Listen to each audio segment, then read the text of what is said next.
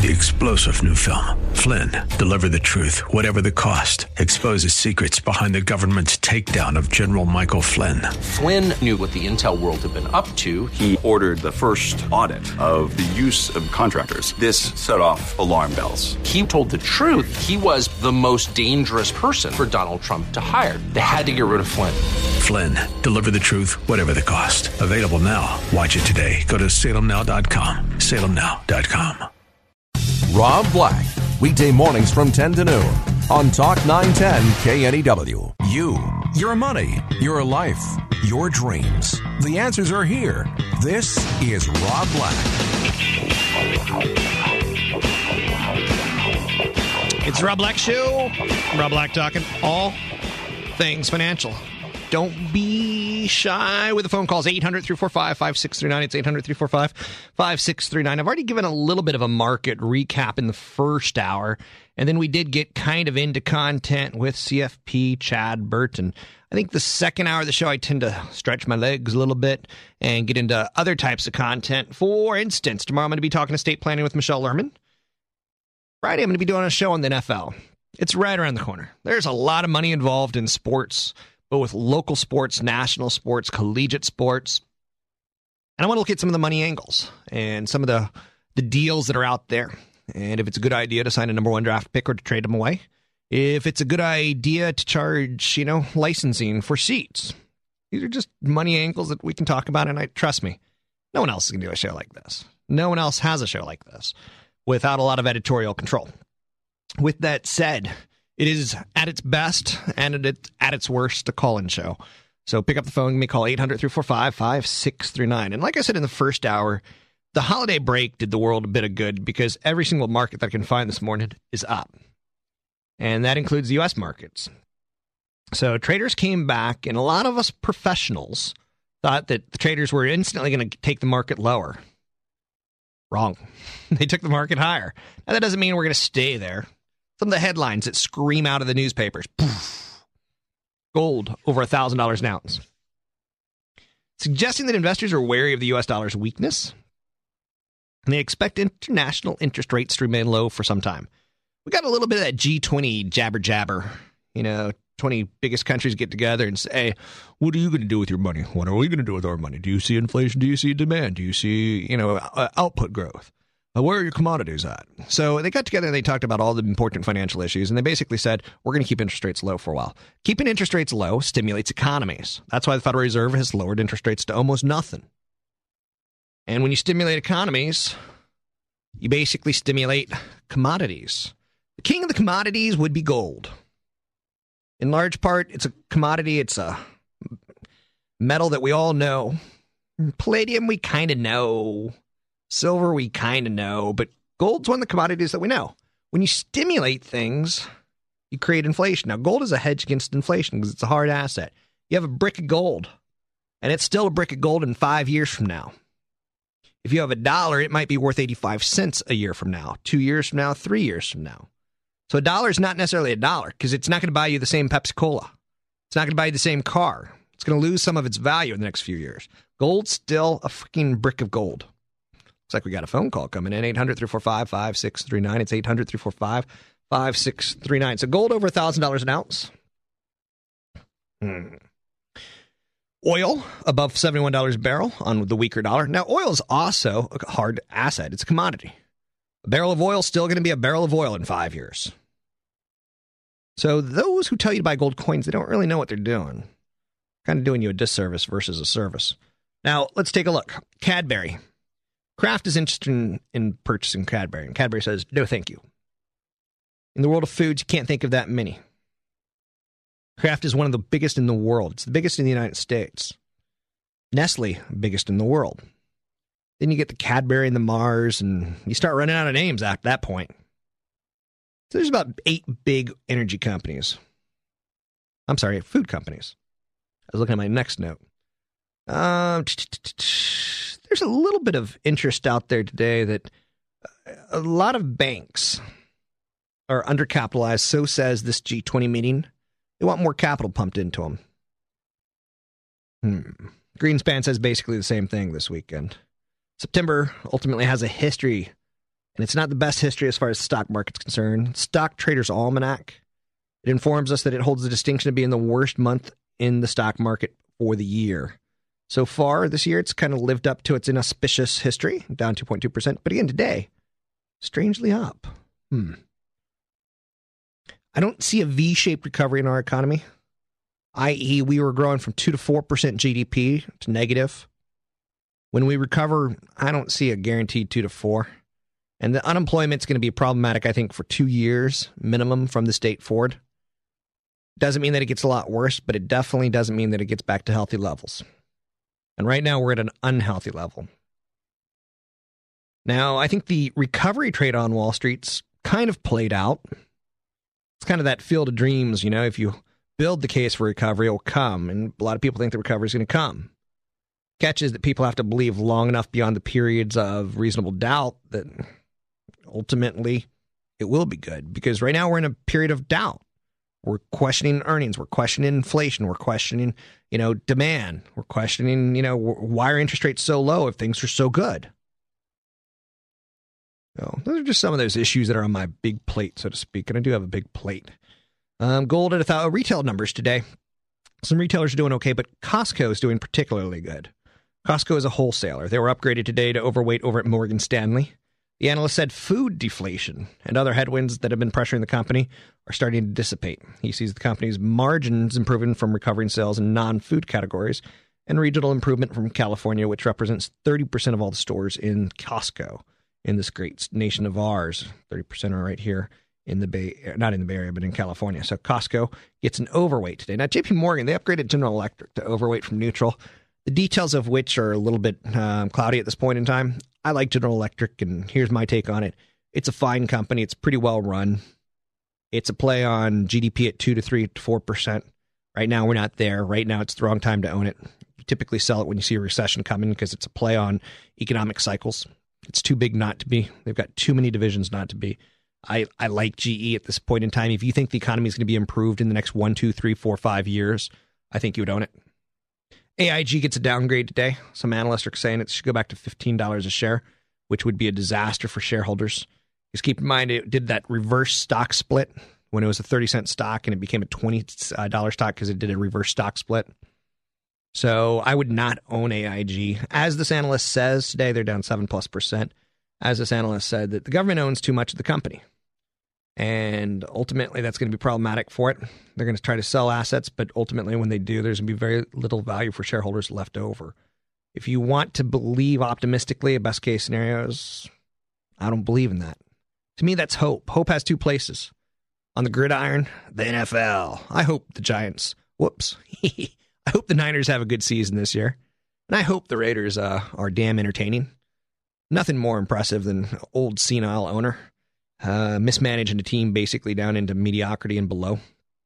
Nothing funnier than Al Davis pulling out an overhead and, and writing why he fired someone on an overhead. That's good stuff. Let's go to Sunnyvale Sam. Sam in Sunnyvale, 800 345 5639 to get your calls on the air. Hey, hey, hey, Rob. Thanks for taking my call. Uh, I have one question actually. I stay in Sunnyvale. I got a house here, and I got another one in Mountain View, which I rented out. Uh, but looking at the economy, I was planning to like sell both of them and move to uh, Texas or something where it's more affordable. Uh, what do you think? Is, is it a good idea? Where are you going to move to? Texas. Texas. Um, are you going to have a job in Texas? Uh, I'm a software engineer. The reason is like uh, my daughter goes to kindergarten now, and uh, I heard like the education system there is much better than here. That's funny because a lot of people in California don't believe that any other state exists. So I'm, I'm surprised you're getting positive feedback on any other state. I agree with you, Sam. Um, if I didn't have a high paying job, I'd leave the state of California. Californians is being left for high paying jobs only. Um, it's it's brutally expensive. We have incredibly high sales taxes. Now, as far as your two homes, give me a little bit more color on those. I understand why you want to leave. Um, lower cost of living, better schools. I agree with both of those. But tell me a little Yeah. bit about your homes. How much did you pay? How much are they worth? Uh, one of them is a townhouse, and I pay about like uh, two thousand uh, one hundred on the mortgage, Okay, and what does it rent for? and it, it is a rent for about like twenty five hundred. But it has an association fee of like a four hundred dollars. Okay, so your break even, sell it. Next Yeah. one, the next one, the house that you're in. Tell me a little bit about that. Uh, it's about like a three thousand one hundred. That's what I'm paying for it. Okay, Uh, the mortgage. and that's about a two bedroom, three bedroom. Uh, it's a three bedroom, uh, uh, two bath. Uh, it's a single family house with a Good. big backyard and all that. Nice. Um, and wh- could you break even on that? Uh, yeah, kind of like my wife's also works, so we both are like somehow managing the house, you know. Um, other than your mortgages that you're paying right now, how much are you able to save a month? Uh, we say about like uh, fifteen hundred bucks, you know. Fifteen hundred. Okay. Yeah. So yeah, Sam, if you're asking for my approval to sell these and go to Texas, um, and thanks for the call, I think Texas is as much upside as California has upside in the percentage of the home that you're going to be getting. If you move to Texas and if you get a job in Texas, that's a big if. I want you to get a job before you say you're going to move. But I'd sell the townhouse today. Absolutely. There's no doubt about it. I hate townhouses. I hate homeowners associations. I hate renters unless you have a situation where more than just the rent is being covered eh, for your mortgage, unless you're cash flow positive, and it sounds like you're break even at best. I hate townhouses and condos. There's too many spaces on too little land. If you live in a townhouse and condo, I don't hate you. I hate the the where you live. It's it's real estate gone bad. Ultimately, there's no real estate. There's just a place to live on top of somebody else or right next to somebody else. And you know, I harken back to my days when I lived in townhouse and condo. I hated it. You know, I had neighbors who were like the super serious, blah, blah, blah, blah. And you'd take out your bottles and recycling and they go, You got too many beer. Like, it was just too, and you park in someone else's space and homeowners fees. And let's say you've got a different religion than someone else and you like to take your shoes off outside your house for religious beliefs. Uh, and then the homeowners bark at you about that. Screw that. I hate homeowners. Get out of townhouses and condos. They're white trash investments. Everywhere else in the nation, they're white trash investments except for luxury markets in California on our coast because of our jobs in San Francisco and uh, Los Angeles. Townhouses and condos are luxury investments. I hate them. Um, I think you have the right idea. I think you'll be able to save a heck of a lot more money in Texas. I think your quality of life will be not as the same, not the same, but I think you'll be able to save more and your child will go to a better school system. So you buy a house down in Texas and you buy a single family house, you're going to get a little bit more land. You get it in a good neighborhood, good school district. It'll hold value. And when the economy recovers, it will go up the same percentile as the California market. And some would even go as far as to say the California market, a lot of our markets haven't even corrected yet. Um, some areas like San Carlos and Los Gatos, and I mean, I've seen prices drop in parts of Los Gatos down 30, 35%. I've seen prices not nudge one one cent in Palo Alto. So we've had a, little bit unevenness. I think California is pushing out the average person. I really, really think the average person can't save and live in the Bay Area. A little bit easier this year than three years ago, but it's still not good compared with the rest of the United States. 800 345 5639 to get your calls in the air. It's 800 345 5639. It's Rob Black Show. Coming up, I'm going to talk a little tech. I got tons of tech stories in the news today. Tons of tech stories. Um, I like tech. Uh, my boss says, talk more about what you like. So the show's going to be all pornography and technology. Maybe I'll fuse the two together. No, I'm not going to talk pornography, but I am going to talk technology. 800 345 5639. And I don't, well, I kind of like porn. Uh, I'm not going to say anything.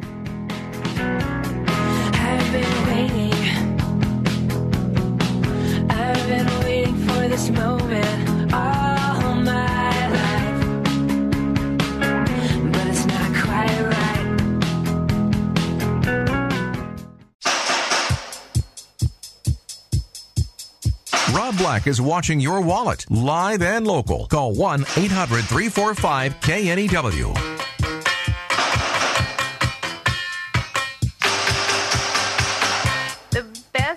In life are free, but you can give them to the birds and bees. I want money. It's Rob Black Show. I'm Rob Black talking all things financial. Pretty cute story. One of my bosses at television, a guy named, well, I'm not going to say his name because this is actually not a good story. A couple years ago, I was doing the TV show and I mentioned that I think condos are white trash investments. Many, many, many years ago, I wrote a book that was so controversial, the publisher said, you have to change it. I had written a book basically called Suze Orman's The Devil and 100 Other Financial Things You Need to Know. and the publisher, 100 chapters, and they went through each and every one and said, You can't say that. And like even the title, Suze Orman is the devil. I can't say it because I can't prove that she's the devil. So their lawyer said you have to change the title to Suze Orman is like the devil. See? That's how lawyers work and books work. So I hated that whole process. I will never write another book in my life. It's not enough money for the amount of grief that you have to put up with. I think there should be a money to grief scenario factor for us in life because you know, dating a beautiful woman, it's not so good if she's got psychological issues where her daddy seduced her best friend and things like that. It's the the money to grief issue way too high. Uh uh no thank you. Um, if you know what I'm saying. Okay. So I get an email from oh let me finish the story about my manager at KRON. So I, I get on air and someone says I want to buy a condo, townhouse. I'm like condos are white trash investments. Like I just said in the last segment, you don't own the land. You own one sixty fourth of the land. If you look at the home, you know, like uh, for example, someone just buys a million dollar home. If you take a look at the, the, the details, it's seven hundred thousand dollars for the land and three hundred thousand dollars for the home. In a condo, it's just three hundred thousand dollars for the home. There ain't no land. So that's not all that impressive. That's where it becomes problematic. There's no land. There's no land. And that's where it becomes problematic. So I mentioned that on the air. Like if you go to Iowa or if you go to Florida or if you go to parts of Virginia or parts of Massachusetts or New York, there's no shortage of land. Like, for instance, go to Tahoe this weekend, and as you're going through Sacramento, look left and right. There is no shortage. Sacramento real estate prices ain't coming back. There's too much. What what drove the prices higher and created too much speculation in townhouses and condos. Don't say ain't, because your mother might faint. you remember that? But Sacramento real estate ain't coming back. It is not coming back. There's too much land. Now, how about Tahoe? Well, Tahoe's Tahoe. It's a lake. And there's only so much land around that lake. And it happens to be that whole blue thing. So it's tough to build there. Um, I'm over making my point, so I'm just going to shut up and change the topic. Let's talk um, some other financial stories that are out there today. Some analysts are warning on bank real estate loans. Morgan Stanley, they've issued a report today talking rising commercial real estate losses is a problem investors cannot ignore. So far, they expect that mid and large cap banks are 32 and 49% on their way through total commercial real estate losses. So big banks aren't even 50% through commercial real estate losses. They said that they're most concerned with retail and office, giving long lease terms, consumer deleveraging, and elevated unemployment, whereas hotel and multifamily tend to be earlier in the cycle but still a headwind. Now, so they're basically saying watch out for some banks that have too much commercial real estate exposure. How do you know how much commercial real estate exposure your bank has? You read the annual report. Okay? You read the annual report. Five more banks failed over the weekend. So far, 89 banks have failed through 2009. Of the five failures, two were in Illinois. Remember as a kid, you'd say Illinois, and everyone would correct you. I want to bring back Illinois. Uh, one was in Arizona and Iowa and Missouri. So five banks failed over the weekend, 89 now in 2009. Most analysts are calling for about 300 to fail before it's all said and done. So there's going to be some more bad news coming down the road. Fed president, Federal Reserve president out of Kansas City, a guy named Thomas Hoenig.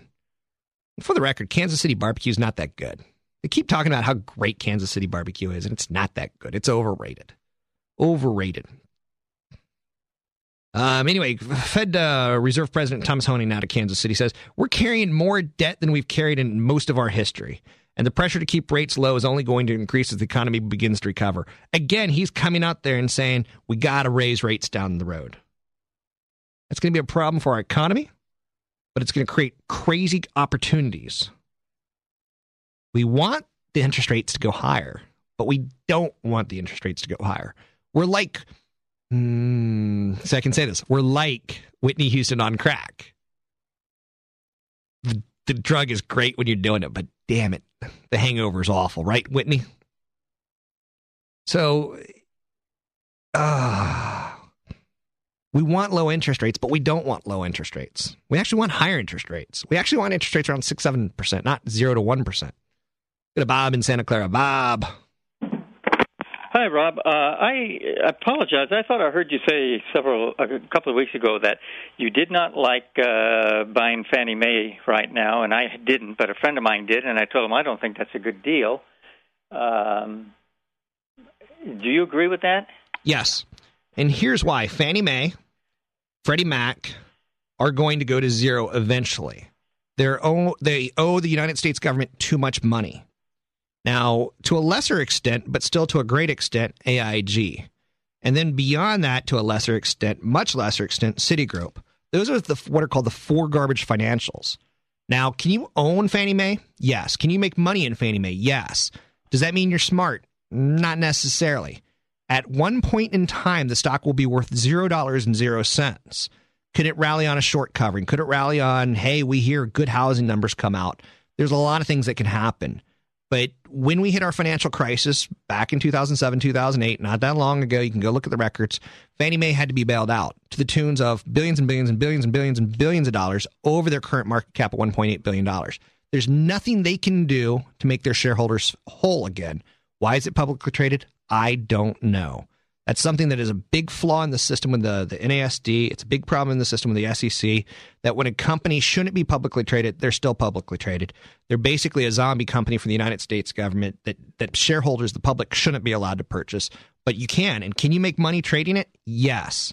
Is it ever going to um, earn billions of dollars and, and pay back uh, the government? No. So does that answer your question, Bob? Yes, but, but what's going to happen to it? Uh, it's going to go to zero. Separate. Qu- so the people, uh, I mean, so they're going to be turned into a private company. No, they're going to be turned into a private company.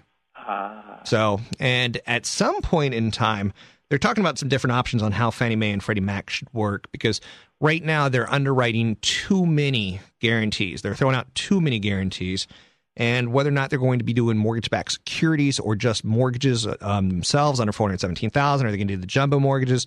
Um, we don't know what Fannie Mae and Freddie Mac are going to look like five, ten years from now, but it will be slightly different than it currently is. You'll see the company taken private. Will it come public again? I don't know. Um, I would say there's a likelihood that they would. Can the stock go higher? Absolutely. Um, should it go higher? No chance on the planet. But that's what we're dealing with. So long term, it's a big zero. Long term, it will go to zero, but short term, it could go to 20. It could go to five. It could go to seven. It, it's just, I don't play games like that because I base things on fundamentals or on technicals. And right now, there's there's so few shares of the company out there that technically it can go higher, and I don't doubt that. But AIG is going to go to zero at some point in time and make me look like a genius in hindsight. But in the short term, it can go anywhere. But that's honestly like you go into Vegas and betting on black. Could land on black. So, but it, I'd be very cautious with that kind of uh, mentality. Thanks for the call, Bob, and thanks for um, keeping me honest. When I'm wrong, I have no problem admitting I'm wrong. And in this case, I'm right. But short term, I'm wrong. And I don't care with that because I'm telling you long term what's going to happen. 800 345 5639 to get your calls in the air. It's 800 345 5639 to get your calls in the air. Coming up, I will talk some tech, I promise, because I got some um, good tech stories. Uh, and the next break, 800 345 5639.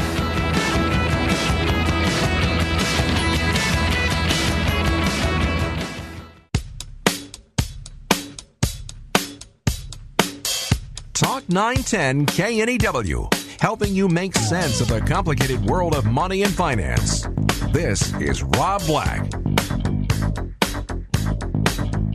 Let's go to Bob in San Francisco. Bob? Thanks very much for taking my call. Hey, listen, uh, I have a question about Citigroup and Bank of America, Yes. the stock, right? Um, I heard your last comments about AIG and Fannie and Freddie. Do you feel the same way about these guys? Not Bank of America, a little bit on Citigroup. Bank of America, I'm not going to say they're totally in the clear, but they don't have the government in their their back anymore. They're no longer the government puppet. They're out of that. Now, Citigroup, they borrowed billions of dollars, and they're about 30% government owned the, by the United States at this point in time. Um, that's a lot. And that has, when it gets repaid, it's going to be very, very damaging to shareholders. Would I own Citigroup? I would own Citigroup, but it would be the worst dog with fleas that I own. And what you don't want to do is own too many dogs with fleas because then you have a kennel.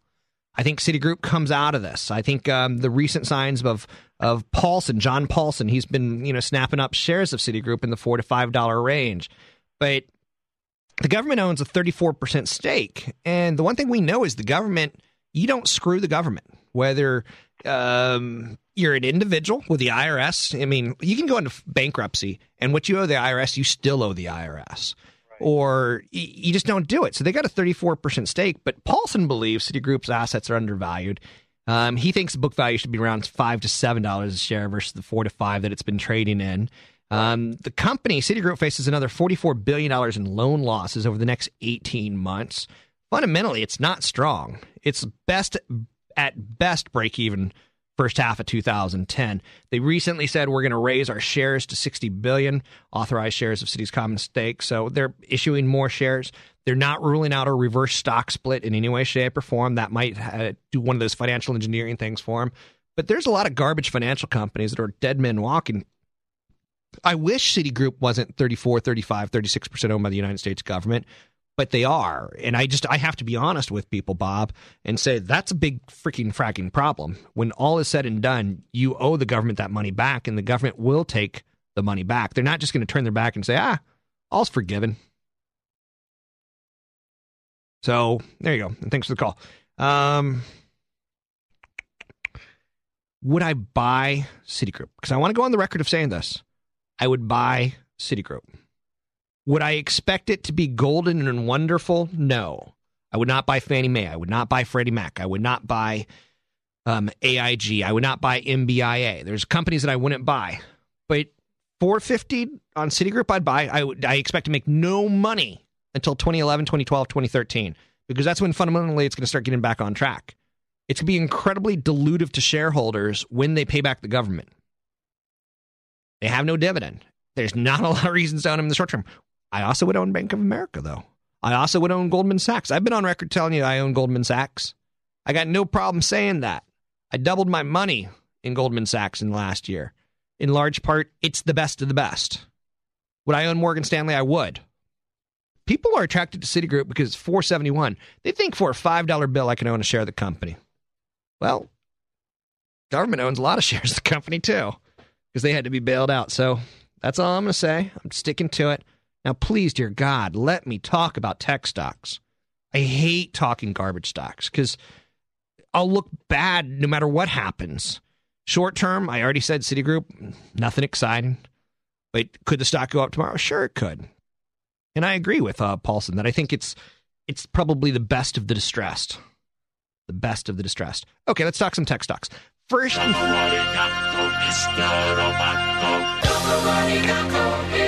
I love this song as a kid, and it truly meant everything to me. I sang it.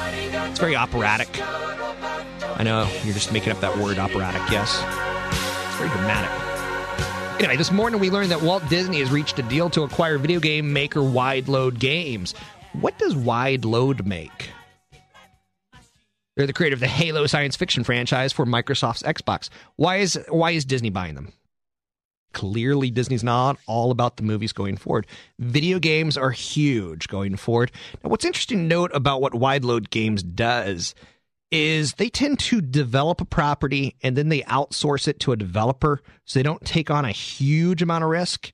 Um, Sarah original gaming company, Bungie Software, was bought uh, by Microsoft in 2000, and then they went on to launch the popular game Halo Combat Evolved, which uh, was the launch title for Microsoft's Xbox console. Wideload uh, oversaw the development of Stubbs the Zombie, uh, Rebel Without a Pulse, Hail to the Chimp, Texas Cheat 'Em, and Cyclomite. So Disney trying to get into more, you know, interactive businesses and uh, online video games for sure going to be one of those. Other big tech stories of note day Oppenheimer, they're a big research house. Big, big, big, big, big, big. I like reading Oppenheimer research reports. They're saying this morning in a report that they're raising the handset shipment to 1.09 billion. That's down about 11% year over year. We, we buy as a world over a billion cell phones a year. Now they're basically upgrading bad numbers. Now, again, for 2009, they think it's going to be down 11% year over year, but for 2010, they think it's going to be up 12% from that level. So we're going to buy 1.23 billion cell phones uh, next year versus this year. Now, this is reflecting a stronger replacement rate It's driving the consumer confidence, high quality handsets, declining ASPs, average selling prices. Given the market improvements, they're bullish on the overall wireless group, but in particular, they like Qualcomm, RF micro devices, Sawtech, and Brightpoint. They like 3G and they like smartphones. They're a little bit mixed on Nokia. They think Research in Motion has the best exposure to the smartphone market, and they see some share loss to Android, though, for Research in Motion, given that Google's Android's doing well. They like Motorola, but they don't understand why they like Motorola. They only like Motorola not from the fact that they're selling phones, but just internal management decisions happening over at Motorola. They didn't really comment on Apple, which was interesting to note. Now, Denmark, they come out this morning, and I know you're saying, I can't even find Denmark on the map. Well, they've got what's called the Strand Consult. The Strand Consult reveals how the iPhone makes a loss for cell phone providers. Wait, wait, wait. Think about this for just a second. So, a big court in Denmark is saying that we don't like Apple because the deals that they put the operators into tend to be money losers. AT&T has to subsidize Apple for every Apple that they sell. Apple's iPhone is not the profit generating must have gadget that some have assumed. It is, in fact, a worldwide loss leader, according to Denmark's Strand Consult. Now, in a research report called The Moment of Truth, a portrait of the iPhone, the Strand Consult argues that iPhone hype hides the heavy subsidies that operators have to pay Apple, coupled with the company's replacement cycle and the revenue share it demands in some markets. This means it is not the money spinner that many assume. Certainly, in terms of actual sales, the iPhone is a small percentage of the global market. In the three months that ended in June, Apple sold about 5.2 million iPhones worldwide, compared with 268 million handsets sold worldwide. They said, quote, we have not found one operator which has created shareholder value with the iPhone. That's pretty interesting. So, whether you're Orange or AT&T and you sign these exclusivity things, some research is starting to say it may not be in your best interest to do this. Now, this time next year, I expect Apple to sell an iPhone through Verizon. I expect them to sell it through AT and. I expect them to sell it through Metro PCS. Yeah, I expect them to sell it through Sprint, and I expect their market share to go up huge. I think they used the exclusivity deal to their advantage, and some nations want that exclusivity deal gone, as it's anti-competitive. Now, elsewhere in the world of technology, Google today, they ultimately fired someone now, four years ago, I was doing this show, and it was another iteration on another station, but I was doing a show just like this. I've been doing this for 15 years, almost 15 years, 14 years. But who wants to say 14 years? Just round up to 15, right? I think so. If I said I've been doing it for 14 years, you'd be like, well, that's stupid. Just wait another year and say 15. Okay, so I've been doing the year show for 15 years. Now, four years ago, there was a an executive out of Microsoft. He was known as like Dr. China. He was known as he knows what China wants, and China likes him enough that Microsoft will succeed in China. So four years ago, he quits Microsoft. He goes to Google. Guess what happened today? His name's Dr. Kai Fu Lee. Now, he got fired. Basically, he's leaving. So Google's struggling to get really any sort of traction going in China. Google is distant number two in China behind Baidu. If you want to be the Google of China, it's ticker symbol BIDU. BIDU. It's not Google. Great Google it a room, Google it a. Google can't ramp up their business in China. They've tried. They're just not getting any sort of traction. Now, a lot of people think Google is a play against Microsoft, but let me give you the truth. Google's really a play against Apple. And after this break, I'm going to tell you how Google's a play against Apple because I think it's an interesting blow by blow summary that I can ultimately give you. Don't forget, I got some seminars coming up in Foster City and Pleasanton as well. You can look at those at robblack.com. It's robblack.com. But let's take a break here 800 345 5639. It's 800 345 5639. Google and Apple are going to war. I'll tell you about it coming off the break.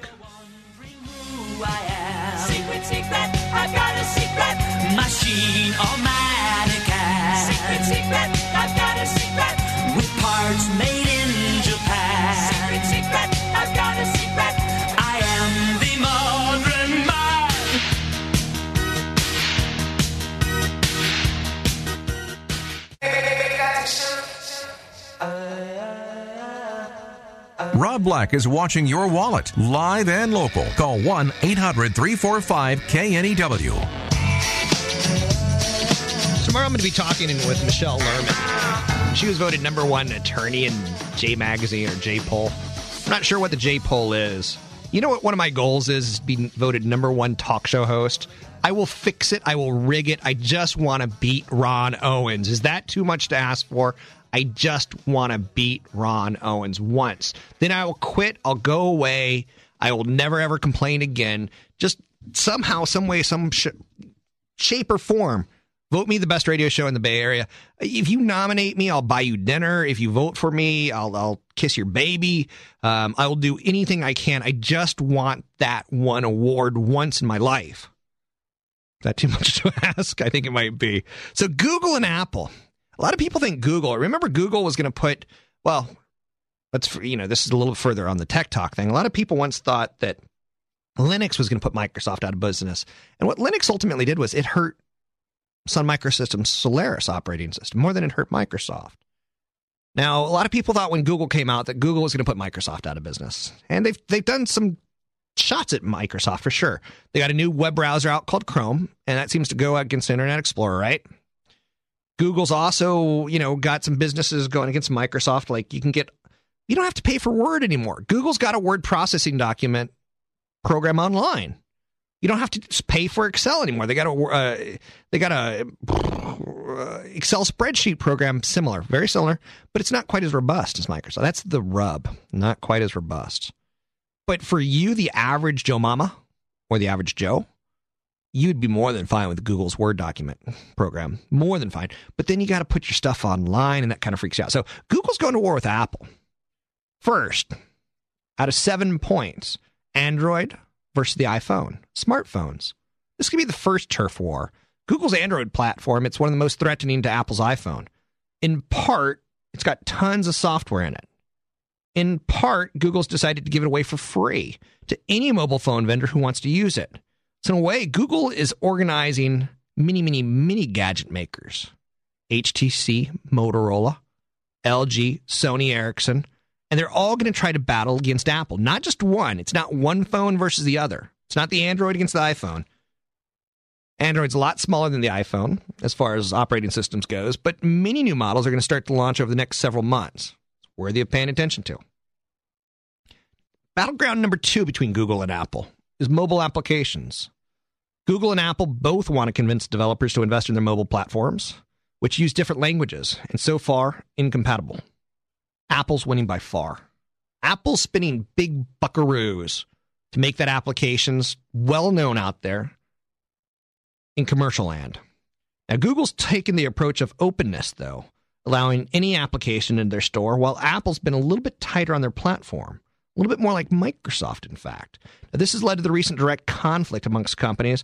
Apple has kept two Google applications off its iPhone the Latitude social networking service and the Google Voice Phone service. This has enforced a very embarrassing FCC investigation, a fiasco for Apple that likely added stress to the company's relationship. Battleground number three between Apple and Google is operating systems. Now, I love this stuff. I could talk Apple and Google with you at a bar tonight, all night long. That's why I'm talking about it here. The Chrome operating system versus OS X or Snow, Snow Leopard. OS X is Apple's most important asset. It's the software for Mac, for the iPhone, for the iPod Touch. It's Apple's three most important hardware products are all run by one simple operating system. And now Google's moving in to directly compete with OS X via Chrome, a lightweight operating system for web-focused computers. Initially, Chrome operating system is going to power cheap netbooks. Apple doesn't currently offer these. But eventually, Chrome will power laptops and desktop computers, which compete directly with Apple Macs. Who would have thought Google and Apple would go war to war? Just a few short months ago, the CEO of Google was on Apple's board of directors. He's no dummy. Next big one is web browsers. Google's Chrome and Apple's Safari, they're both based on the same guts called WebKit. But most people only use one web browser at a time, and that means that Google's going to be directly competing with Apple, especially once Chrome is out for the Mac. Now, why does Apple care which web browser its customers pick? Because ultimately, you keep some control over the users. Apple gets some revenue from Google, of all places, when Safari users search with Google. you see where I'm going with this, eh? Now, that's not going to happen when Mac users use Chrome. Oh, it's complicated, isn't it? Next up, movie rentals. Apple versus Google. Not not Apple against Microsoft. Not not Google against Microsoft. It's Apple against Google. In movie rentals, YouTube versus iTunes. Google needs to figure out a way to make money off YouTube. It looks like maximizing professional content is the way to do it. Dogs on skateboards not paying the bills at YouTube. Dogs on skateboards cute. We all like dogs rolling around on their back, but not really paying for the rental service. So Google's now starting to set up a video rental site which will compete with Apple's iTunes. Potential consequences Apple may be willing to integrate YouTube into its products, such as Apple TV set top box, iPhone and iPod Touch, and iMovie software. So Apple's going to say, We were willing to do that last year. We ain't willing to do it now. Number six in the battle between Apple and Google is Office applications. Google Docs versus iWork. Most of us don't even know about iWork. Do you know about iWork? Nah, most people don't know about it. Google Docs, we've heard about. Google's web based Office application suite. It's mostly designed to disrupt Microsoft Office cash cow. But Apple has one of those Office rivals too. It's called iWork. It's got a little word processor and a little spreadsheet, little presentation software. Now, this business not crucial to Apple, but its software products are some of its most profitable per dollar revenue sources. So it's certainly in no hurry to see their customers run away for free over to Google iDocs or Google Docs. It gets confusing. And finally, the battle between Google and Apple heats up and shows some some some snare over email. Gmail versus Mobile Me. Once again, a lot of people who aren't Apple users have no clue what Mobile Me is. For 100 bucks a year, Apple's Mobile Me offers email, photo, and web hosting space, calendar syncing, and more. But Google's Gmail, Google Calendar, Picasa, and other free products offer most of the same features for free.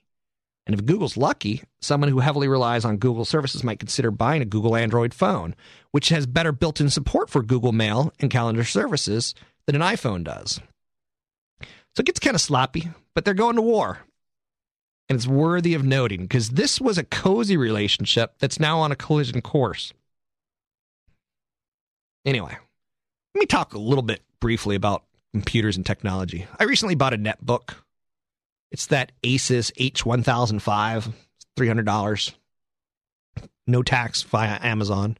Although, with my tax filings coming up in April, I will report all online sales transactions and I will pay the taxes on it.